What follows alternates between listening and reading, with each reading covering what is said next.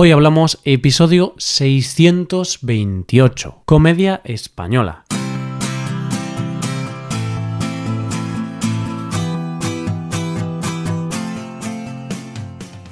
Bienvenido a Hoy Hablamos, el podcast para aprender español cada día.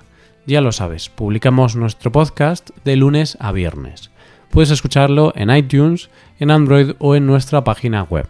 Recuerda que los suscriptores premium pueden acceder a la transcripción completa del audio y a una hoja con ejercicios para trabajar vocabulario y expresiones. Hazte suscriptor premium en hoyhablamos.com. Hola oyente, ¿cómo estás? ¿Cómo llevas el lunes? Qué importante reírse, ¿verdad? De hecho, Sigmund Freud atribuyó a las carcajadas el poder de liberar al organismo de energía negativa. Está comprobado científicamente que las endorfinas que liberamos cuando nos reímos tienen unas propiedades parecidas a la morfina, por lo que alivia el dolor y la depresión. Pues a esto vamos a dedicar el tema del mes, a eso que nos provoca risa, la comedia. Hoy hablamos de la comedia española.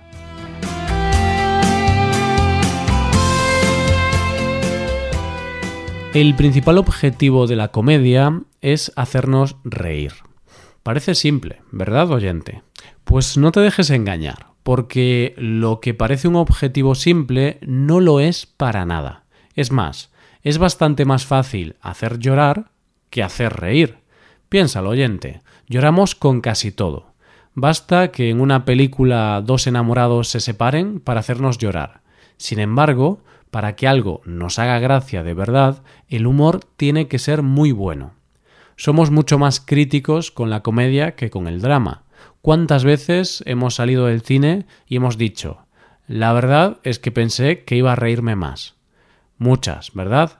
Pero ¿cuántas veces has dicho, pensé que iba a llorar más? Eh, no muchas, ¿verdad? No es algo que pensemos después de ver un drama. Y esto se nota también en los premios. Nunca o casi nunca se premia las comedias. Los grandes premios se lo llevan siempre los dramas. Podemos decir que habría que valorar más la comedia, porque mm, aunque su principal objetivo sea hacernos reír, también tiene otro objetivo, y es servirnos de vía de escape. Hace unos años en España se estrenaba la película Ocho apellidos vascos, que era una comedia que consiguió ser la película más taquillera de la historia del cine español. No era una película genial, era una película normal, era divertida y punto. Pero al analizar por qué tuvo el éxito que tuvo, la mayoría de los análisis decían lo mismo. La gente necesitaba desconectar de la realidad social de la crisis. En 2014 teníamos un 25% de paro. La crisis todavía afectaba duramente a la sociedad española, así que esta comedia fue perfecta para desconectar un poco de nuestras penas. Pero hablemos de la comedia actual. ¿Qué pasa hoy día? ¿Qué tipo de humor se está haciendo? ¿Cuáles son los mejores programas de humor? Esas son muchas preguntas y vamos a contestarlas todas. Pero vayamos por partes, como dijo Jack el Destripador. Estamos en tiempos difíciles para la comedia. Estas navidades había un anuncio que hablaba de lo difícil que es hacer comedia hoy día, porque se han puesto límites a la comedia, porque todo el mundo se ofende por todo. Estamos en los tiempos de lo políticamente correcto y ahora muchos comediantes tienen miedo a hacer su trabajo. Últimamente se ha visto a cómicos despedidos de sus trabajos por hacer un chiste en su programa, por hacer una broma en Twitter o por hacer un monólogo que ofendía a los ofendiditos, que es como se les llama de forma un poco despectiva a esas personas que se ofenden por todo. Pero el humor y los comediantes resisten al invasor, y cada vez hay más y mejores programas de humor en nuestro país.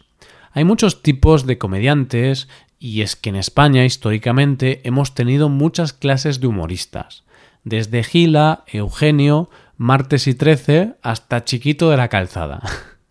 Cada uno con un tipo muy diferente de humor, pero todos con su estilo. Pero si tuviéramos que generalizar sobre los humoristas, hoy día se encaminan a un humor más inteligente y más absurdo, ácido, negro, con el que no dejan títere con cabeza. le echamos un vistazo a los cómicos y programas de humor más conocidos. Empezamos por el maestro, Andreu Buenafuente, que no solo es uno de los cómicos más conocidos y más respetados de nuestro país, sino que además, gracias a sus programas y a su productora, El Terrat, ha sido el descubridor y padrino de muchos otros humoristas de nuestro país.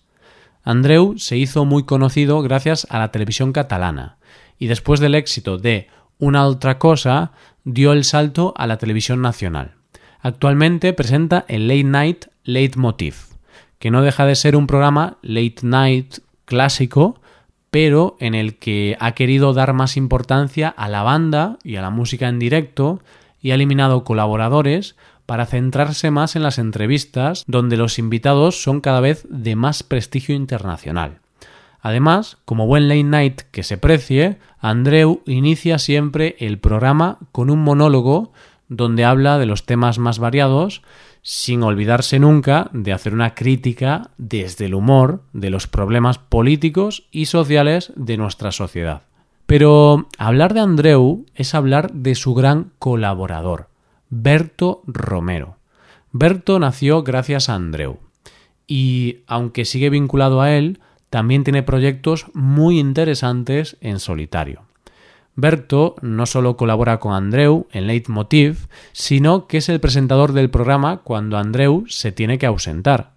Berto y Andreu parece que no pueden vivir el uno sin el otro.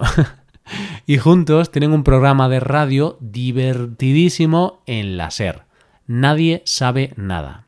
Es un programa basado en la improvisación, donde el público sugiere temas que ellos eligen al azar e improvisan sobre ese tema en cuestión.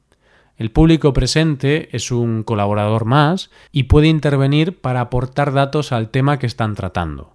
Por lo que mm, es un programa muy participativo y muy divertido, porque nunca se sabe cómo va a terminar o por qué tema o camino va a derivar. Berto tiene además una serie de humor en solitario que se llama Mira lo que has hecho, que está escrita y protagonizada por el propio Berto. A mí me ha parecido una gran serie, muy divertida y muy cortita, con lo que se ve muy fácil. ¿De qué va la serie? Pues está basada en la propia experiencia de Berto y su paternidad. De hecho, se interpreta a sí mismo. Habla de cómo te cambia la vida tener un hijo. Habla desde no poder dormir hasta lo complicada que es la relación con los otros padres del colegio o la problemática de los cumpleaños. Digamos que habla de la paternidad y la maternidad real, la de verdad, no la idílica que nos venden a veces en algunas películas. si eres padre, oyente, seguro que te vas a ver representado en esta serie. Pero hoy día hay un cómico de moda, del que todo el mundo habla. Está más de moda incluso que Buenafuente o Berto. Ese humorista es David Broncano. Broncano comenzó con monólogos y colaboraciones en la radio y el salto a la televisión más conocida lo dio de la mano de André Buenafuente, el gran maestro. hoy por hoy tiene dos programas muy famosos que son La Resistencia en televisión y La Vida Moderna en radio. Tengo que reconocer que ambos son de mis programas favoritos, así que igual no soy muy objetivo. La Resistencia está producido por la productora de Andreu. De hecho, Berto colabora con el programa. Se ha convertido en uno de los programas de televisión más seguido y las listas de espera para acudir como público al programa son de varios meses. ¿En qué consiste para tener tanto éxito? Pues la verdad es que es un programa donde hay un monólogo inicial, entrevistas y colaboradores por lo que mm, a priori parece un programa como tantos otros. Pero quizá su éxito radica en que el humor es muy absurdo y no hay distinciones, ataca a todo el mundo por igual. Además, las entrevistas son tanto a personajes conocidos como a otros no tan conocidos, dan voz al deporte femenino, el deporte más minoritario, a músicos o grupos que no son tan conocidos, pero también invitan a estrellas de renombre. Y hablo de entrevistas, pero bueno, mm, no son entrevistas tradicionales. porque pueden terminar hablando de montañas favoritas o de cuál es su metal preferido. es un humor muy absurdo y a veces, más que entrevistas, parecen charlas informales. Eso sí, hay dos preguntas míticas que Broncano hace a todos los invitados. ¿Cuánto dinero tienen en el banco? ¿Y cuántas relaciones sexuales han tenido en el último mes? Como ves, son preguntas muy comprometidas y muy tabú, al menos en España. ¿Responderías a esas preguntas, oyente? en cuanto a su programa de radio, La Vida Moderna, es un programa que hace junto a Ignatius Farray y Keke. En este programa el humor es más directo o fuerte, es un humor negro, satírico y muy muy irónico. Se emite en la SER, aunque también está disponible en YouTube. Es un programa un poco loco, y es que si no conoces a Ignatius, cuando lo veas o escuches por primera vez, tienes que estar preparado para que pase cualquier cosa. Es un humorista sin filtros y, y, con un humor negro tremendo. Si eres de esas personas que se ofende con facilidad, oyente, no te recomiendo escuchar a Ignatius. es la fama de este programa que tengo un amigo que se fue hasta Madrid, que está a 600 kilómetros de donde vive, solo para ver este programa en directo, no para caminar por el Parque del Retiro o para ver el Palacio Real. No, no, se fue a ver la vida moderna en directo. Sigamos hablando de más cómicos. Otro de los grandes cómicos de este país es el Gran Wyoming. Es un personaje mítico de nuestro país, es cómico, actor, músico e incluso médico. Es todo un showman. Actualmente conduce un programa llamado El Intermedio, que consiste en contar temas de actualidad desde una visión satírica y crítica. El programa siempre comienza con la misma frase. Ya conocen las noticias. Ahora les contaremos la verdad. y es que si algo caracteriza a este programa es que cuentan las cosas sin pelos en la lengua, sin cortarse un pelo y la verdad es que el Gran Wyoming dice todo lo que le da la gana, pero en un tono de humor que parece que hace menos daño. Hace poco se vio envuelto en una gran polémica porque en uno de los sketches del programa, uno de los colaboradores, Dani Mateo, se sonaba los mocos con la bandera de España. Así que imagínate las críticas que recibió. Incluso Dani Mateo fue denunciado y el tema terminó en los tribunales. Pero hay que decir que el programa y el Gran Wyoming siempre defendieron a Dani y a la libertad de expresión.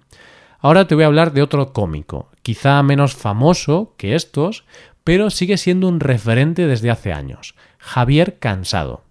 Si en España preguntas quiénes son Faemino y Cansado, te aseguro que casi todo el mundo lo sabe, sobre todo las generaciones anteriores a la mía, o sea, la generación de mis padres. Es un dúo cómico del que forma parte Javier Cansado, que marcó una nueva forma de hacer humor, un humor inteligente con el que simplemente hablando de temas normales y corrientes conseguían sacar muchas carcajadas al público. En el escenario prácticamente solo están ellos dos. No necesitan grandes cosas, no necesitan hablar de grandes temas, solo ellos y la vida cotidiana como punto de partida. Este dúo fue muy popular en el pasado, pero todavía hoy siguen haciendo giras por España. Llevan más de 20 años seguidos haciendo espectáculos por toda España. Hoy día Javier Cansado colabora en varios programas, siendo el que más éxito le ha dado Ilustres Ignorantes, un programa en el que junto a Javier Coronas y Pepe Colubi debaten temas de actualidad junto a dos invitados siempre en tono de humor. ¿Te acuerdas que al principio del episodio te hablaba de ocho apellidos vascos? Pues bien, esa película estaba protagonizada por un cómico joven y no muy conocido llamado Dani Rovira. Dani era conocido por sus monólogos hasta ese momento, pero a partir de esa película su fama se multiplicó por mil. Se suele decir en broma que Dani Rovira es el único actor que trabaja en España. Y, y, es que parece que todo lo hace él. Parece que no hay película de humor en la que no participe Dani. Presentador de los Goya en varias ocasiones, colaborador de varios programas como La Resistencia y desde hace unos años está muy implicado en varias causas solidarias como el rescate de perros abandonados. Pero puede que ahora te estés preguntando, ¿qué pasa? ¿No hay mujeres cómicas en España? porque hasta ahora solo he hablado de hombres. Pues sí que las hay. Lo que pasa es que quizá hoy por hoy están más valorados los hombres, es decir, ellos son protagonistas y ellas son colaboradoras en los programas o secundarias en las películas. Pero poco a poco esto está cambiando. Si hablamos de una mujer que representa la comedia española, esa es Eva H. Eva empezó haciendo monólogos, como empieza todo el mundo, pero poco a poco se fue ganando un hueco en la televisión nacional. Ha participado en múltiples programas, pero uno de los más importantes que hizo fue Noche H, que era un late night presentado por ella. Como dato anecdótico, te diré que incluso dentro del programa llegaron a crear un partido político que se presentó a las elecciones, aunque se retiraron tres días antes de las elecciones. Ha presentado programas míticos como El Club de la Comedia e incluso los Premios Goya. Antes de acabar, me vas a permitir que te hable de una serie de humor que ha revolucionado la forma de hacer series en España y que ha hecho que la fama de sus creadores y de sus protagonistas haya crecido como la espuma. Hace unos años apareció una serie hecha con muy pocos medios, en la que se notaba la frescura y la falta de recursos, pero que hacía algo maravilloso, reírse del mundo de los actores y de la farándula desde dentro es la historia de Paquita Salas, una representante de actores sin ningún éxito, y la serie cuenta su búsqueda para tener en cartera a actores y actrices de éxito. El formato es parecido a Modern Family, donde los actores hablan directamente con la cámara, e incluso hay entrevistas. Los creadores son los famosísimos Javier Ambrosi y Javier Calvo, que en España se los conoce como los Javis. Esta serie ha tenido tanto éxito que la ha comprado Netflix y todo el mundo en España conoce ahora a Paquita Salas. Y es que Paquita gusta porque al final es una mujer de la calle, una mujer normal, con sus muchos defectos y con el objetivo de triunfar en un mundo marcado por lo superficial y por los falsos amigos. En fin, oyente, espero que te haya servido un poco este episodio para saber qué ver cuando tengas ganas de reírte cuando no tengas ganas de sufrir, porque al final no hay nada mejor que irte a la cama con una sonrisa. Y da igual cómo, oyente, pero ríete y reivindiquemos el gran valor que tiene la comedia, que nos hace más felices. Y no lo digo yo, lo dijo Freud. Esto es todo. Espero que os haya gustado el episodio y espero que haya sido de interés. Muchas gracias por escucharnos. Por último, te recuerdo que puedes ver la transcripción completa y una hoja de ejercicios para trabajar vocabulario y expresiones en nuestra página web. Ese contenido solo está disponible para suscriptores premium. Hazte suscriptor premium en nuestra web hoyhablamos.com. Nos vemos mañana con un episodio de Cultura Española. Muchas gracias por todo. Pasa un buen día. Hasta mañana.